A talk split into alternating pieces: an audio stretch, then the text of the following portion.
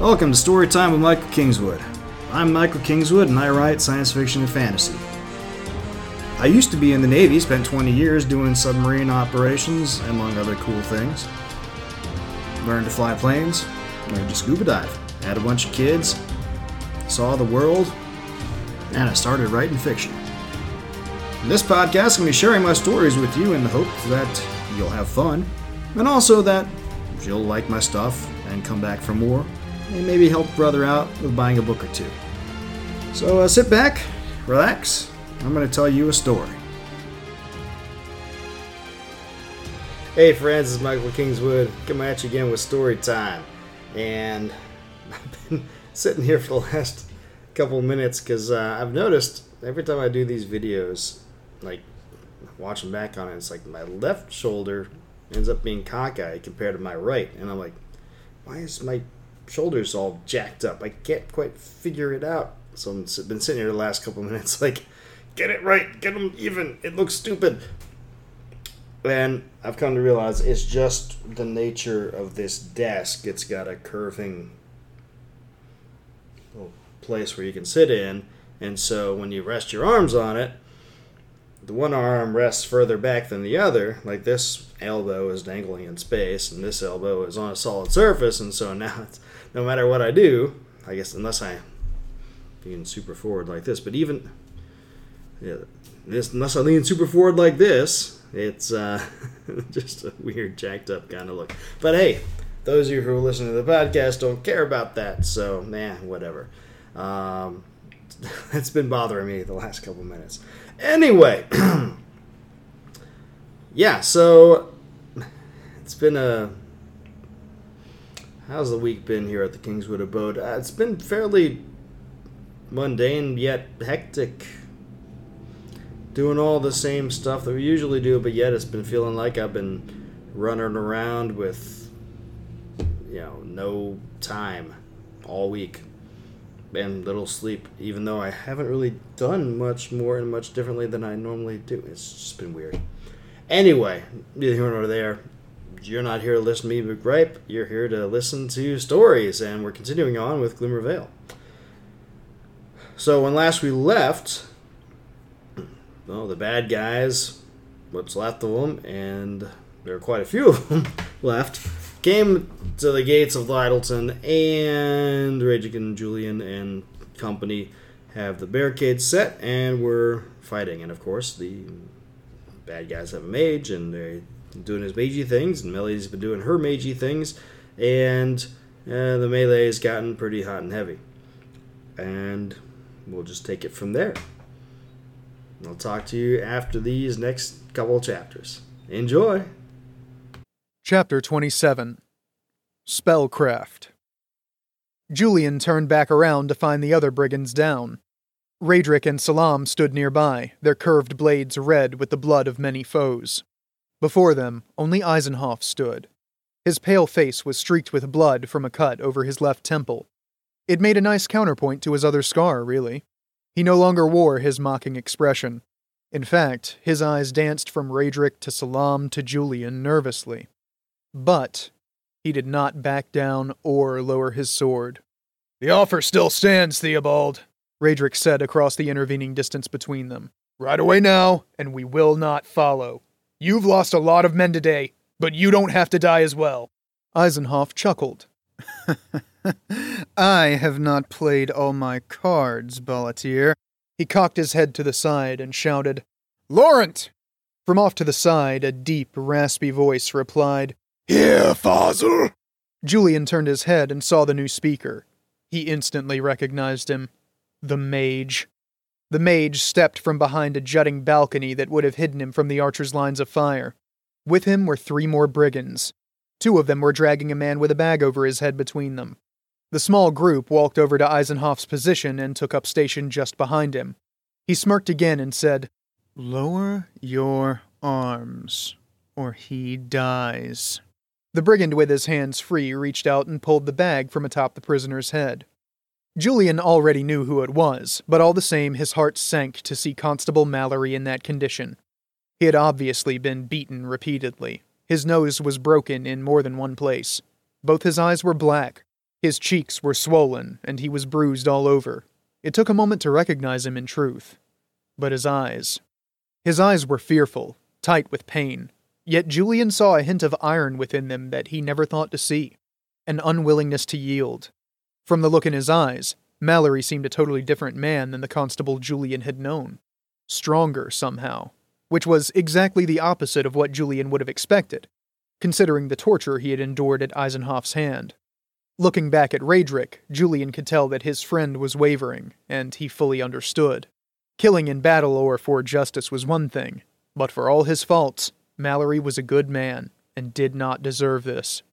Julian could hear the thoughts going through Raedric's head, because they were going through his as well. How could I live with myself if I caused his death? But it all came down to numbers. Sometimes you did not risk those twenty men to save the one who was most likely dead already.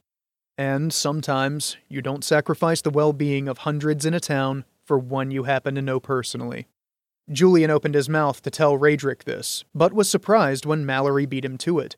"Don't do it!" Mallory called. "He'll kill me anyway, and then all of you!" His words ended in a pained grunt and a fit of coughing as the brigand who had removed the bag punched him in the belly. "What's it going to be, Ballatier?" Eisenhoff saw Raedric's hesitation, and that mocking smile returned to his face. Raedric looked at Julian. He could see the conflict in his friend's eyes. Slowly, Raedric lowered his saber to his side and bent his knees. He was going to do it. "No!" shouted Mallory, who had regained his breath. With a sudden jerk, he pulled his left arm free of the brigand on that side, then elbowed the man in the face.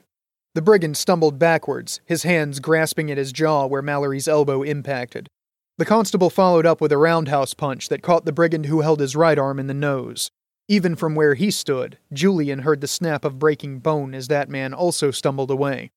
Mallory righted himself and buckled over as the third brigand struck him again, this time in the chest. But, unlike the last blow, he used a knife, not his fist. Mallory coughed, and a spray of blood flew from his mouth. His expression was one of disbelief as he fell to the ground, clutching at the wound that Julian knew would kill him in moments. Raedric halted midway to the ground. His eyes grew wide in outrage, and, as Mallory fell to the ground, a guttural roar issued from his lips. He heaved himself upwards and forward, toward Eisenhoff, a murderous grimace on his face. Melanie stepped through the gap in the barricade in time to see Constable Mallory fall from the blow to his chest. She felt the sting of his wound as though it were her own. It made no difference that she hardly knew the man, and thought him an incompetent fool. As Raedric, Julian, and Salam surged into action, the mage on Farzal's side began chanting a spell that Melanie recognized. It could freeze their muscles in place if he got the spell off, leaving them wide open to their foes. Without stopping to check her spellbook, Melanie immediately began the chant that she had used to protect the archery platform. The fact that she had not been successful in her attempt at protection never entered her mind. Salam leapt to the side to avoid the thief's thrust.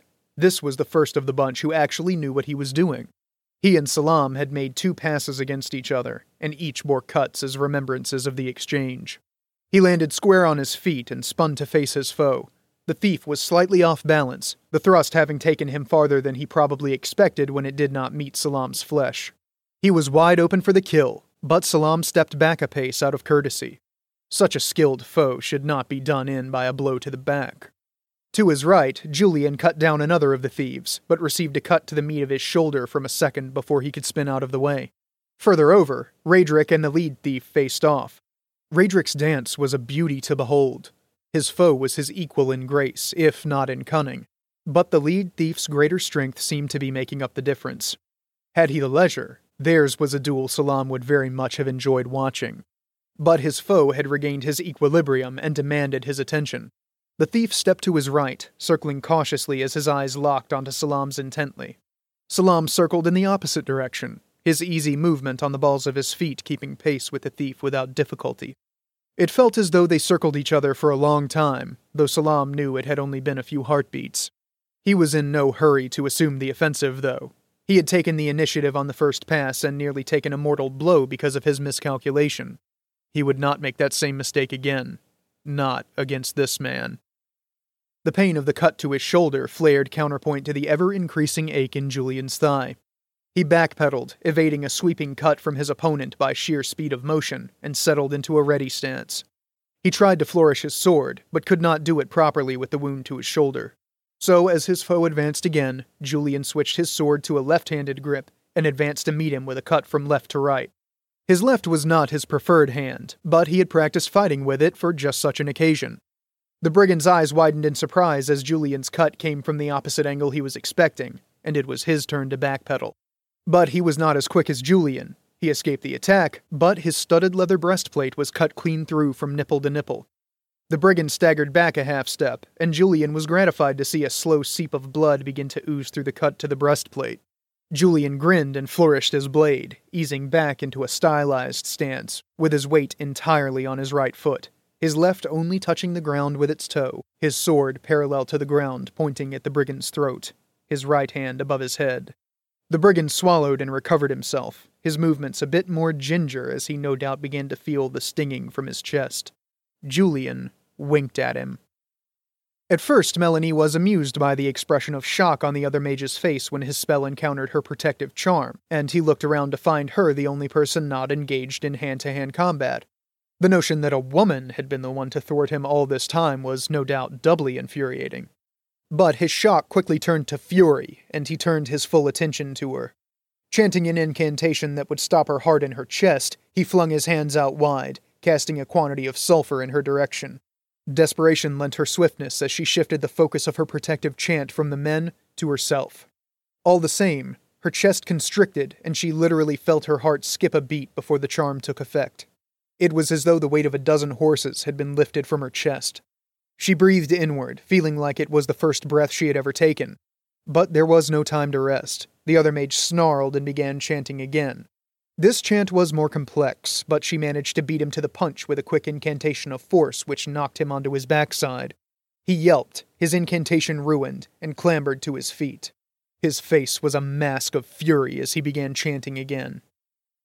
Salam felt satisfaction tinged with a shade of regret as his sword rose above his opponent's defenses and lifted his head from his shoulders. The thief's torso stumbled forward, completing the half-step he had begun before his death, then tumbled to the ground, spewing a small geyser of blood from the wound. Salam stepped back, avoiding the body's fall, and bowed his head for a moment. He said a silent prayer for the dead thief's soul. He may not have been a man of honor, but his skill deserved a mention to the gods. Maybe they would lessen his punishment in recognition of his ability. It was a small thing to hope for, but the notion of an artist like him languishing in never-ending torment caused Salam heartache for a moment. The moment passed in the time it took for him to raise his head again and survey the field. He saw Julian's foe fall beneath his blade, but Julian looked worn, battered.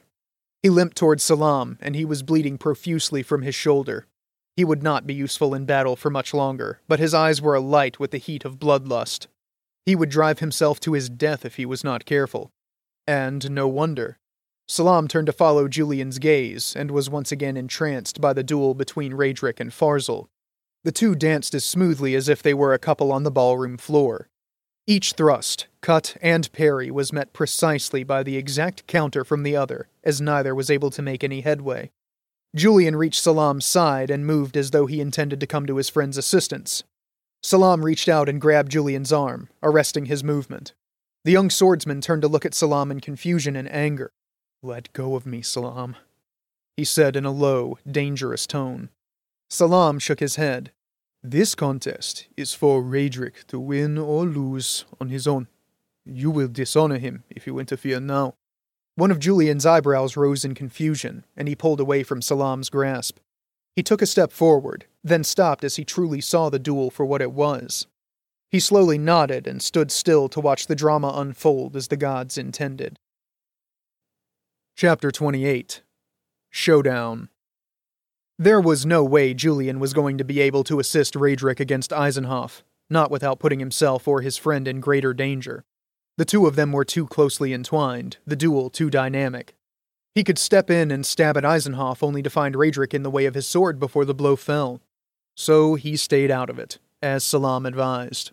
He had always been impressed with Raedric's skill with the blade, but he had never seen Eisenhoff duel before. Silently thanking the gods that it was not himself having to face their former comrade, Julian had to admit the other reason he did not step in to help. He knew just from watching that he was no match for Eisenhoff. He would fall before him within a single pass. A concussion to the left drew his attention away. He felt as though he had been poleaxed when he saw what was happening over there.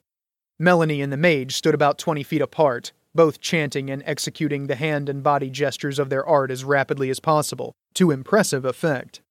The source of the concussion that drew his attention was unclear, but a large plume of smoke rose from the ground not far from Melanie's feet.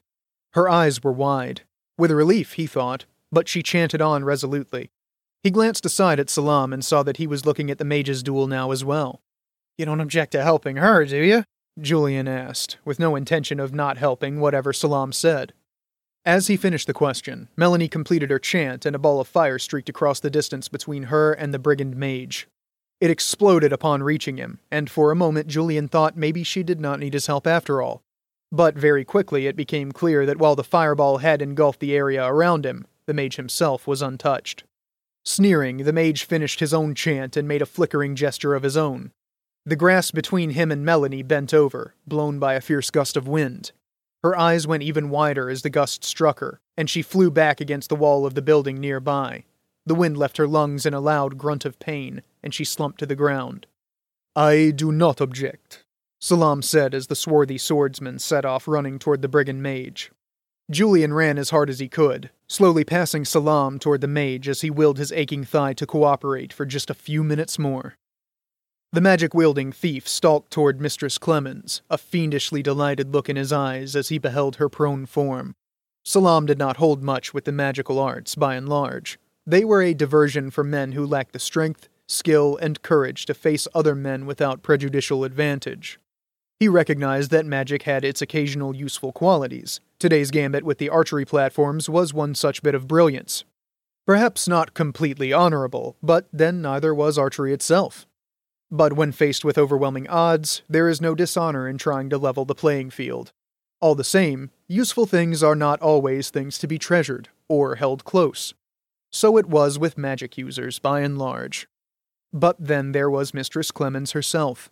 Beneath the cold and detached veneer she wore, Salam believed her to be among the most virtuous women he had met. It would not do to have the likes of her despoiled by a man such as this. Melanie lay on the ground, aching all over, and struggled to regain her breath. She knew the brigand mage would take advantage of her helplessness, and tried to will herself to her feet. But her limbs would not respond for a long moment. Finally, she managed to draw a deep breath and force herself to her knees. Looking up, her heart sank. The brigand mage stood a few paces away, looking down at her with contempt. "You dare to challenge me, girl?"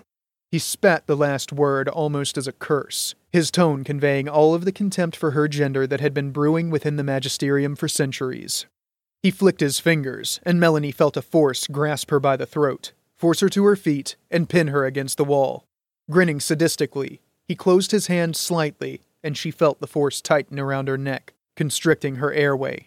She could hardly breathe. The brigand's expression became more amused as he watched her struggle. "Where did you get?" A body crashed into the brigand, knocking him to the ground in a tangle of arms and legs. Shocked, Melanie recognized Julian's profile, and for a moment she felt relief. Then Julian cried out in surprise and pain, and he launched up into the air. For a second he seemed to hang there, about ten feet up. Then he crashed back down to the ground and lay still. No. She tried to force herself away from the wall, but the force held her fast. Its grip had lessened when the brigand fell, but not enough to break free. She managed to draw a deep breath, though, and began chanting, desperately hoping she remembered the words to the counterspell incantation correctly. The magic-wielding thief stood up and brushed himself off. He looked a bit disheveled, but otherwise none the worse for wear from Julian's uncoordinated attack. Salam shook his head in chagrin at the man's foolishness. Stab or cut. Do not tackle. The moment of surprise was lost, and Salam was sure the magic user would not be caught unawares again. Sure enough, the thief stopped abruptly, his eyes narrowing as he beheld Salam, who stopped in his tracks. For a moment, the two men stared each other in the eye. The thief looked tired, and though he put on an air of confidence, he was afraid. Men always have a certain shadow in their eyes when fear had a grip on their souls. When that happened, dishonorable men could easily be induced to flee. There were many ways to accomplish that with a swordsman. but Salam had never tried to spook a magic user before. Melanie watched as Salam advanced slowly toward the brigand mage. For a moment, she ceased her struggling against the force that held her fast, the sheer grace and economy of movement in his combat stride drawing her whole attention. He was not much to look at normally, but in this circumstance, he was in his natural element here on the battlefield, with his sword in his hands. That was obvious in the way he moved. Despite herself, in that moment, Melanie couldn't help but think he was beautiful. But that might just be because he was coming to her aid. She shook herself and was surprised and relieved to find she had continued the counterspell chant while her mind wandered. Timon's hard discipline while he taught her was paying off, it seemed. The chant was nearing its climax, and she would need the components soon, an ounce of wolfsbane and a sprinkle of copper powder. Blessing Timon's instruction to always have a hidden backup silently in her mind as she continued the chant, she shook her left arm vigorously, or as vigorously as she could in her constrained state, and a pouch that had been tucked up within her sleeve dropped into her hand. That pouch contained the component she needed. She had put it there on Timon's advice, given so many months ago. She managed a smile as she continued chanting. The magic-using thief backed away as Salam advanced. Fear showed more plainly in his expression. He was almost ready to break. Then the thief surprised him. He made a raising gesture with his hands, and from the ground around him several arrows and a pair of spears lifted up into the air. Stopping at waist level, the missiles all turned to point at Salam. The thief smiled, a sadistic grin of triumph. Then, with a flick of his fingers, the first of the missiles hurtled forward. Melanie's heart sank. Though she chanted as quickly as she could, there was too much of the counterspell incantation remaining for her to stop the brigand mage. His incantation was complete, and so long as he maintained his concentration, he would be able to do as he willed with force. She was actually halfway surprised he didn't just bind Salam as he had done her. He must be nearing his limit. Not that it mattered. Arrows and spears would be more than enough. Salam was doomed. The arrow streaked towards him, and Melanie cringed inwardly. Then she nearly lost her place in the incantation from shock as Salam, with a seemingly minuscule flick of his sword, knocked the arrow off course. It passed him harmlessly by, and he continued to advance. How did he do that? She had never heard of such a thing. A glance at the other mage showed he was just as shocked as she. The brigand mage backed away a half step and, with a flicking gesture of his hand, launched another arrow toward Salam. But he spun away at the last second, with only a tear in his sleeve to show for it. Another arrow, then another, and another. Salam avoided them all, receiving only minor scrapes and cuts. Melanie had never seen such grace. Still he advanced, and still the mage retreated and circled to his left to keep as much distance from Salam as he could. The last of the arrows spent, the mage flung his first spear at Salam at the same moment Melanie completed her incantation. Clenching her fist in time with the final word, she felt the wolfsbane and copper grind together as the final syllable left her lips. A puff of smoke announced the component's destruction, and Melanie stumbled forward as the force that had been pinning her to the wall abruptly disappeared. She immediately began a new incantation, reaching into her cloak for components. The brigand mage recoiled as though smacked, and the spear that had been heading towards Salam veered off course, sailing far away from the swordsman. Eyes wide in sudden fright, the mage screamed, "Bitch!" and made a pushing gesture with both hands. The second spear, which had been hanging in the air pointing at Salam, turned and streaked towards Melanie. Her incantation forgotten as her throat clenched, she found herself frozen in place, unable to move as she watched death approach. She could not even manage a scream. An unexpected blow from the side sent her tumbling to the ground, a heavy weight upon her. Salam grunted at the impact as well, his eyes going wide for a moment. Then he rolled off her. She gasped as she saw the spear protruding from his side. His breath came in short, rasping pants, and he clutched at the shaft of the spear. Melanie had no chance to assist him, though. A great force took hold of her by the throat again and lifted her to her feet. The mage! She tried to begin her incantation again, but when she opened her mouth, the force pinned her arms to her sides and forced her jaws apart. Sparing only the briefest of glances at Salam, the brigand mage stalked towards her. "No one left to save you now, girl," he said. Looking over his shoulder, Melanie saw Julian stirring. Though she was relieved to see him alive, he was obviously not going to be useful anytime soon. Over to the right, Raedric and Fazzle remained locked in their duel. Both men now bled from wounds. Raedric on his upper left arm, Fazzle on his right hip, but neither seemed to notice what was happening with her. Melanie looked around frantically. Where was everyone else? Surely one of the archers or some of the other townsfolk would come. But there was no one else. The mage was right. She was on her own and helpless. "You will tell me who betrayed our secrets to you," said the mage, standing directly in front of her. His breath was hot on her face and unpleasant. She instinctively tried to recoil, but was held fast by the force of his spell.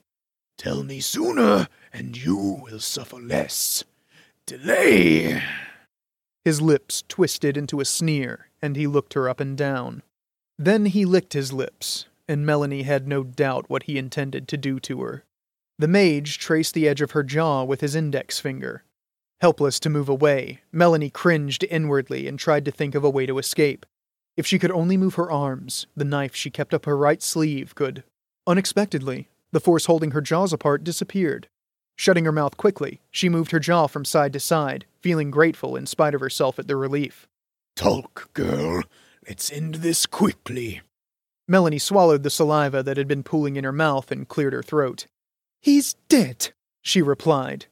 It was the simple truth, but she knew it would get her nowhere. The mage sniffed. "Don't take me for a fool." Melanie glanced over his shoulder, and her spirits buoyed to see Fazzle fall, hamstrung by a low cut from Raedric's saber. "Your boss is about to die." The mage's eyes widened, and he looked back at the dueling men. Raedric stepped toward the fallen Fazzle and raised his saber for the killing blow. The mage cursed and extended a grasping hand toward him, and Raedric froze in place. Raedric's eyes widened in surprise, and he glanced around, seeing the mage and Melanie. His face dropped in recognition of what was happening. On the ground before him, Fazzle went from cringing in anticipation of Raedric's blow to grinning in victory. Melanie's spirits, so recently buoyed, sank like a stone. A sob welled up, and though she tried to suppress it, she nevertheless felt tears stream down her cheeks. It was not until she wiped the tears away that she realized that her arms were free. The brigand mage must have decided she was incapable of doing him any harm, as close as he was. He could stop the incantation she tried well before it could be completed. The fool disregarded what she could do with her hands when he used the energy he needed to trap her arms, to trap Raedric instead. Knowing with certainty that he never would have disregarded a man so, Melanie felt more than a little satisfied as she shook her knife from its sheath in her sleeve and into her right hand, then plunged it into the side of the mage's neck. Man, I really, really... hated doing that to Salam, because man, I love that guy. I, yeah, it's one of those things where it's like he's yeah, a character that I never envisioned when I was writing this. I had Raedric and Julian. In fact, the the interestingly enough, the scene with uh, where Julian meets Melanie in the bar. When I first came up with the Uh, concept of the book Gloomer Vale, that scene was one of the first scenes that popped into my head. It's like, hey, I'm suave. Yeah, you might think you are, but I'm a mage. Piss off. That's just how it worked. Anyway, the um, uh, Salam came along later. Uh, kind of out of nowhere, because uh, I don't You know, some guys will go and writers will go and say, yeah, I plot the whole novel out and I've got an outline and I go with it, and that's not me. When I start something, I have a concept, and a lot of time I have a notion of where it's going to end. Uh, but the in-between, I don't really know. So I just kind of go with it. And Salam came out of nowhere. I was like, oh, yeah, yeah. They kind of got to need somebody to teach them the other recruits the sword, and eh, yeah, a foreigner who's kind of good with the blade. Hey, this guy's pretty cool, and yeah, but he was sort of secondary. And then the battle started, and he was like, yes. Then he turned into the the honorable master swordsman that he became here in this fight. And it came down to it, and I was like, I don't want to stick him with that spear because he's awesome and I want to keep him around, but I couldn't. But, you know, it's one of those things where it's like I wrote it, and then after the fact I was like, no, I can't do that because he's too great, he's too awesome. And I'm sure there's a way I could have done that scene with Melanie so that, you know, she lived and he lived. I mean, okay, he's not technically dead yet, but I think you can figure out that he's going to die here in the next little bit. Spoiler alert. Um, but there's... But I was... In the end, I came down to, like, you know, that's cheating. And this is how the story went. This is what the characters did. And I got to go with it. Which is kind of a goofy, weird writer thing. And if you're not... Never written a story, never written a book, you won't really understand it. It's like sometimes you're writing, you, you know who this character is, you know who this character is, and this other character, and you're just writing it, and here's what they do, and here's what they do, and here's what they do, and here's what they do, and the holy cow, what the hell just happened? I never thought that was gonna what was gonna go down, and it's just because you're in the zone with the characters, and boom, there it is. Um, so I didn't want Salam to die, but he's gonna.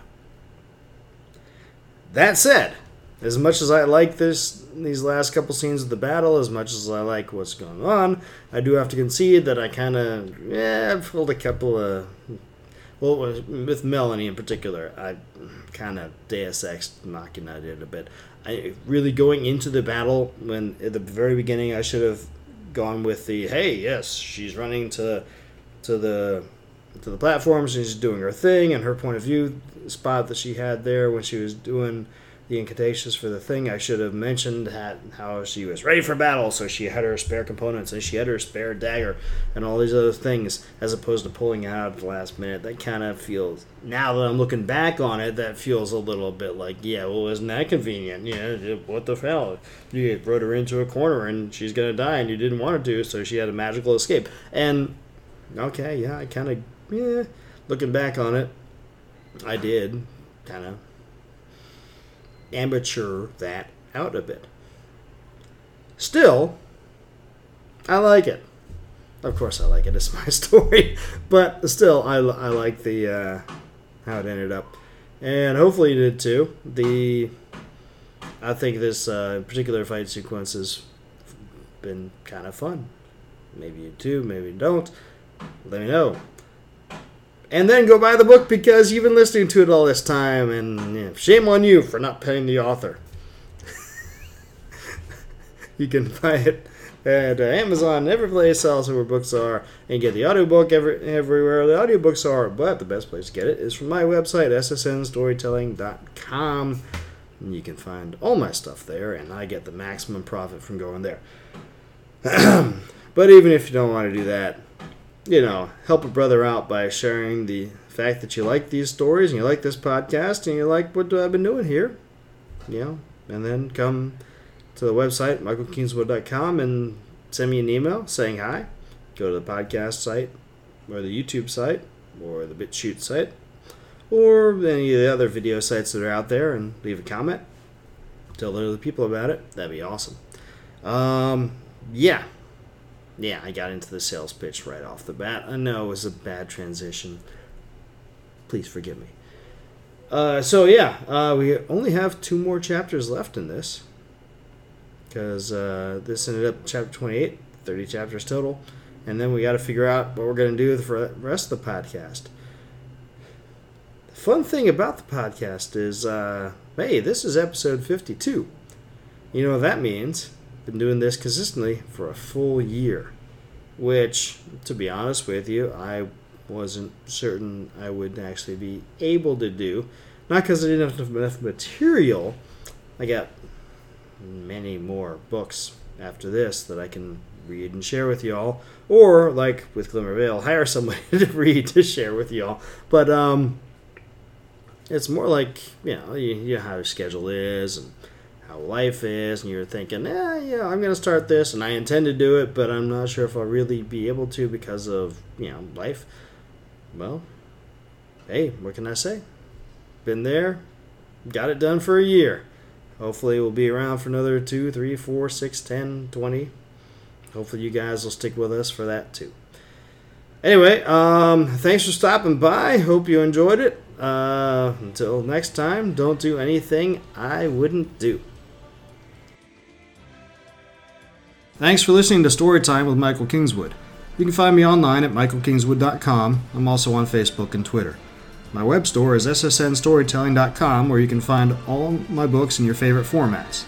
Purchasing through the web store nets me the most profit, but if you prefer, I'm also on Amazon, Barnes and Noble, Kobo, and all the other usual e-tailers. If you want to learn about new releases, sign up for my mail list through the contact form at my website. I guarantee not to spam you, only send an email when I have some news to share. Storytime with Michael Kingswood is copyright of Michael Kingswood. Intro and outro music copyright Gene Paul Zogby, licensed through stock music dot net. All rights reserved.